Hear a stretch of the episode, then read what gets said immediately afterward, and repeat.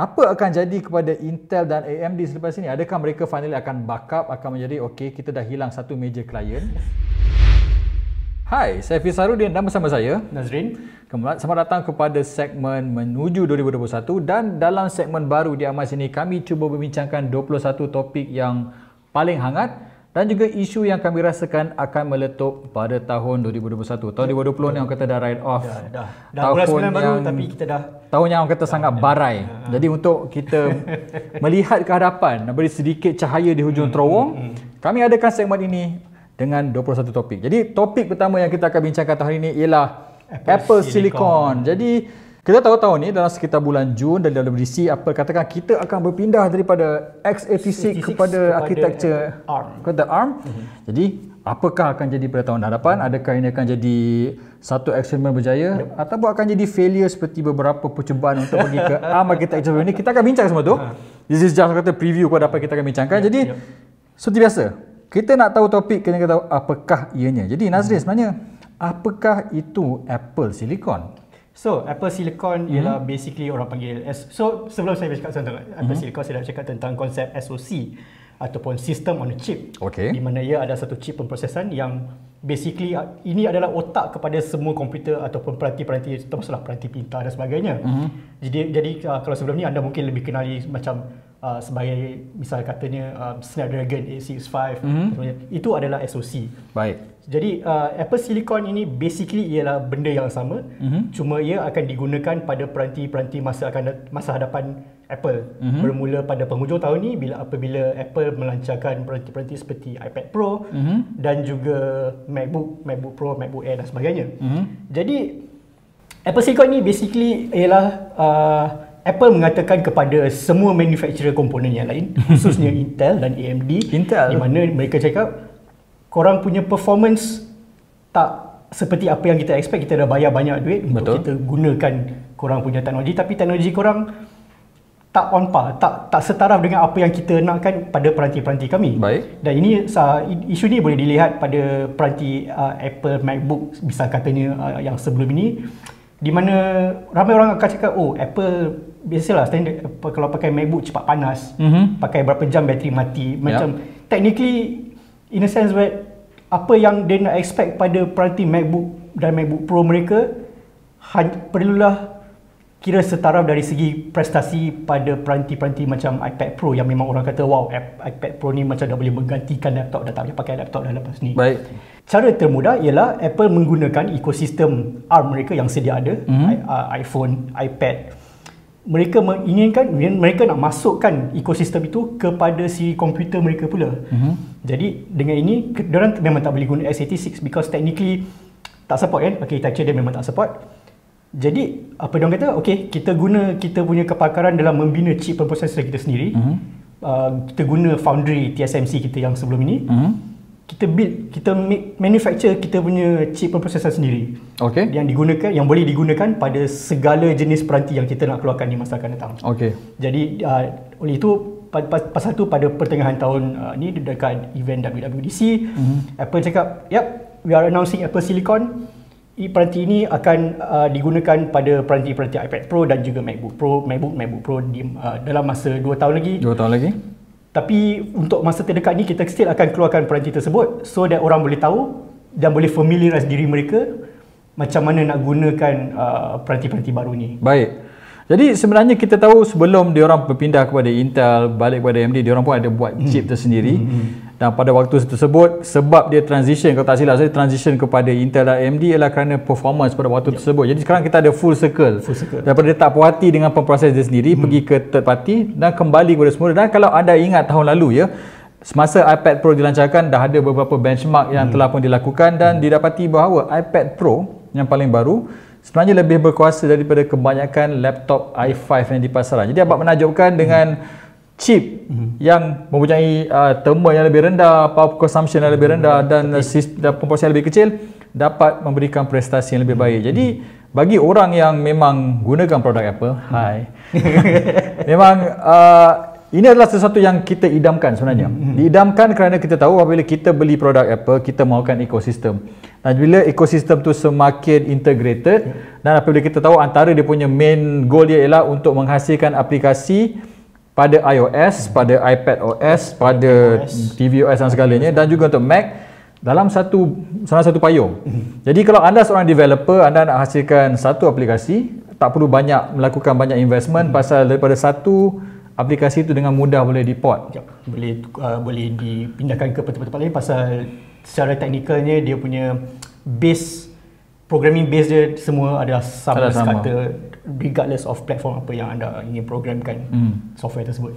Jadi again lah seperti kita cakap pada awal tadi benda benda ini bukannya baru dan pernah berlaku dan kita kalau siapa yang tak tahu sebenarnya pada platform Windows sendiri sebelum ni memang ada ARM base. yeah. Dan kita tahu chip yang digunakan ialah uh, at the beginning adakah uh, at the beginning uh, Snapdragon, Snapdragon daripada 830 kalau anda ingat dihasilkan tu dan kemudian Disember yang lalu ialah um, 86 uh, Snapdragon 8CX. Uh-huh. 8CX yang sepatutnya akan menjadi pemproses mudah alih yang boleh memberikan kemampuan bateri sehingga 24 jam. jam. Tapi kita sekarang dah di bulan September dan setahu saya hanya ada dua saja komputer riba yang menggunakan chip ini, hmm. satu oleh Samsung, satu lagi saya tak boleh recall. Jadi nampaknya usaha yang dilakukan oleh Microsoft dan juga Qualcomm tak berjaya. Hmm. Jadi kita dah ada satu precedence di mana transition kepada ARM ini tidak berapa berjaya. Hmm. Dan antara isunya kalau anda pernah guna sebuah laptop yang berasaskan ARM ni ialah app compatibility. Yep. Kita ingat macam Steam tak boleh launch dan ada macam professional app macam Katia ke apa tak boleh run. Jadi Basically kalau nak run apa-apa aplikasi on Windows for ARM ini hmm. anda kena pergi kepada Microsoft Store dan muat turun dari sana. Anda tak boleh download exe so apa file exe hmm. apa semua memang tak support hmm. untuk particular platform tu. Um, ini bagi saya kalau saya boleh interject sikit pasal hmm. uh, Microsoft basically dia punya sistem operasi utama dia masih lagi menggunakan x86 punya platform hmm. dan bukan ARM. ARM adalah bagi bagi pada pendapat saya ialah macam satu side project yang Microsoft harapkan akan diterima pengguna. Tapi seperti yang sedia maklum, pengguna yang dah biasa guna uh, Windows mm-hmm. trad- traditionally kan, ya, secara tradisional, mereka dah biasa customize semua benda. Mereka dah biasa download uh, software daripada sumber-sumber yang kononnya tak boleh dipercayai hmm. luar daripada Microsoft Store. Hmm. Malah kalau saya saya sendiri pun kalau macam nak guna Microsoft Store memang khusus untuk kalau app tu hanya ada di Microsoft Store saja hmm. baru saya akan gunakan hmm. uh, feature tu. Kalau tak saya akan just cari website, download exe dan dan install. Hmm. Tapi yalah uh, untuk Windows untuk ARM ini sayangnya itu dia punya main. Orang expect boleh guna Windows fully dalam form factor yang lebih compact yang lebih uh, orang kata lebih compact dan juga uh, hadir dengan mungkin jangka hayat bateri lebih tinggi. Tapi sayangnya uh, oleh kerana benda-benda macam ni yang menyebabkan projek tu tak berapa menjadi. Tak menjadi langsung lah hmm. basically orang boleh kata. Jadi kita tahu Apple Silicon. Hmm. Kita dah ada percubaan awal oleh yeah. Microsoft dan juga Qualcomm hmm. jadi kita sekarang ada Adakah kita expect ada issues yang akan mendatang apabila generasi pertama Mac menggunakan Apple Silicon ini uh, dilancarkan? Itu memang sudah pasti akan ada. Uh, ini kalau dia orang cakap tak ada, saya tak tahu mungkin ada ahli nujum. Mungkin okay, wishful thinking uh, lah. Wishful thinking orang kata. Uh, the reason why ini adalah sebab kenapa Apple cakap mereka akan mereka akan bagi timeline 2 tahun 2 untuk tahun. fully transition kepada hmm. Uh, ARM-based, ARM-based uh, Apple Silicon oleh kerana mereka sedar bahawa tak semua software boleh develop dalam masa singkat 5-6 bulan mm-hmm. daripada x86 kepada ARM. Mm-hmm. Um, banyak especially boleh saya katakan macam katakan uh, software yang paling penting mungkin adalah Adobe. Mm-hmm. Semua orang yang saya tahu yang yang guna MacBook akan sekurang-kurangnya menggunakan akan menggunakan uh, Photoshop at least. Photoshop uh, InDesign mm-hmm. ataupun uh, apa yang dia punya photo editing software tu Lightroom. Lightroom. Lightroom. So yeah, this kinds of software and the worst thing is that it's cloud based kan. Mm. So macam in some cases uh, Adobe bukan saja dia kena make sure that interface dalam Mac, I mean uh, user experience dalam Mac ni functional, tapi juga dia punya updating process, macam kalau kalau ada cloud saving feature okey adakah cloud saving feature ni boleh guna daripada dalam dalam ni tak ada, mm. ada, ada, ada masalah atau tak mm. and juga uh, memang itulah software software dia yang boleh saya katakan bu- bukan dari segi hardware because hardware kita dah tahu sedia maklum yang Apple dah keluar dah pun keluarkan dia punya dev kit, dev kit. menggunakan A12X A12X, A12X dan dia, dia tak silap saya diletakkan dalam satu kerangka yang uh, nampak macam Mac, Mac Mini, Mini. Uh, macam Mac Mini so technically dia punya OS dah memang kita tahu it's already in the works memang hmm. dah dibangun dah sedang dibangunkan Dibangunkan. dan interestingly enough kalau tak silap ada satu berita tu kata sebuah iPhone yang guna ha. yang yeah, gunakan yeah, yeah, Mac yeah, OS yeah, pasal pasal dia adalah same architecture yeah, dia nak yeah, dah nampak yeah, dah dah yeah, cuba yeah. iPhone dah gunakan ha. Mac OS so ini bagi saya ialah apa yang Microsoft cuba yes. mulakan tapi disempurnakan oleh Sekali Apple. lagi as, as they always do disempurnakan oleh Apple. Kalau siapa yang tak ingat eh kalau ingat dulu ialah Windows Windows Phone 7. Windows 7 kan. Uh, Kau Windows, Windows 8. Windows Phone 7. Windows Phone 7 uh. sepatutnya jadi aku kata the bridge di antara laptop, sebuah tablet dan juga sebuah telefon. Tapi kita tahu implementationnya kurang yeah, berjaya. Yeah, yeah. Dan ini membawa kepada persoalan sekiranya Apple berjaya mm-hmm. menghasilkan apa yang diorang janjikan ini dan Sebenarnya saya antara orang yang boleh katakan agak skeptikal. Uh. Saya katakan mungkin saya bagi reason saya dulu pasal kita tahu dulu semasa iPhone uh-huh. transition kepada skrin 4.3 kepada 16.9 pun uh. dia mengambil masa sehingga 3 ke 4 uh-huh. tahun baru finally ada support. Uh-huh. Dan iPhone 10 hanya lepas iPhone 11 Pro Max dah lancar baru banyak aplikasi yang betul-betul berfungsi dengan baik. Saya ingat antara app yang tak ada fungsi pada awalnya ialah CIMB. dia memang lari habis. So saya always akan ada skepticism hmm. dengan kata oh dalam 2 tahun kita boleh make it yep. work yep. Uh, tapi orang kata if, kalau ada satu syarikat yang mampu memaksa orang untuk gunakan sistem dia is Apple hmm.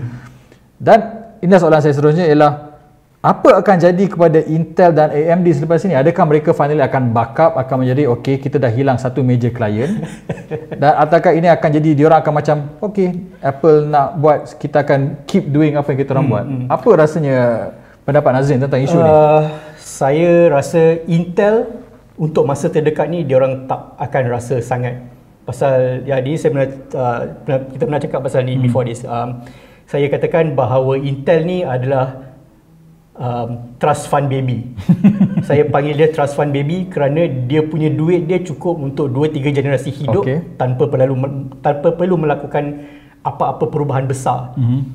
Um, saya rasa kita akan lihat banyak perubahan dari segi teknologi silikon hmm. apabila Apple dah mula fully realise konsep MacBook uh, MacBook ARM mereka MacBook yang dikuasakan ARM mereka kerana Intel X Intel sekarang ni boleh saya cakap dia, saya akan cakap dia, dia tengah kaya ni sekarang pasal lesen x86 tersebut. Okey. Lesen x86 tersebut memang di, di mereka yang bangunkan dimiliki oleh mereka dan malah syarikat-syarikat macam AMD yang meng, yang menggunakan architecture yang sama masih lagi membayar Intel untuk menggunakan lesen x86 tersebut. Mm-hmm. Uh, jadi Intel bagi saya masih boleh hidup untuk beberapa mas, beberapa ketika lagi, tak ada masalah. AMD uh, AMD pun saya rasa tak berapa tak akan begitu mereka akan terkesan tapi tidak begitu terkesan kerana mereka mempunyai beberapa klien yang lain mm. seperti Sony, Nintendo, Microsoft yang menggunakan uh, chip-chip mereka untuk konsol. Untuk konsol. Hmm. And konsol kita tahu is like a multi-billion dollar industry. Betul. Dan memang tiap-tiap tahun memang akan terjual laris berapa juta konsol hmm. tiap-tiap tahun memang tak ada masalah. Tapi bagi saya um, Intel takkan mati kerana satu dia banyak duit. Secondly ialah dia adalah one of those few companies yang prop up entire Industry. nations and industries. Hmm. So macam kalau kita tengok macam Intel CPU Xeon dia apa macam Intel ada dia punya Threadripper dengan dia punya uh, apa lagi satu yang, yang ada ada satu lagi yang lagi high end tu hmm. tak ingat nama dia but but yeah it's basically AMD as long as Intel and AMD ada this industry players hmm. yang akan membeli produk-produk mereka hmm. um, in terms of consumer wise saya tak rasa uh, syarikat-syarikat ni akan terkesan. Baik. Uh, maybe nampak dari segi memang kehilangan Apple uh, boleh dikatakan satu kerugian yang besar. Yang tu memang tak boleh dinafikan kerana memang berjuta-juta juga mm-hmm. komputer yang mengguna pengguna yang menggunakan komputer Apple. Tapi ya, uh, saya rasa as, an, as a company um, minimal lah. Saya, saya minimal. rasa impact dia minimal. Jadi itulah kita orang punya pendapat tentang tahun 2021 tentang apakah impact yang ada daripada Apple Silicon kepada industri dan saya harap anda akan pergi ke video seterusnya selepas ini dan kami akan bincang lagi 20 topik menarik menjelang 2021. Saya Fiz Harudin dan Saya Nazrin. jumpa anda di segmen dan video seterusnya. Bye-bye.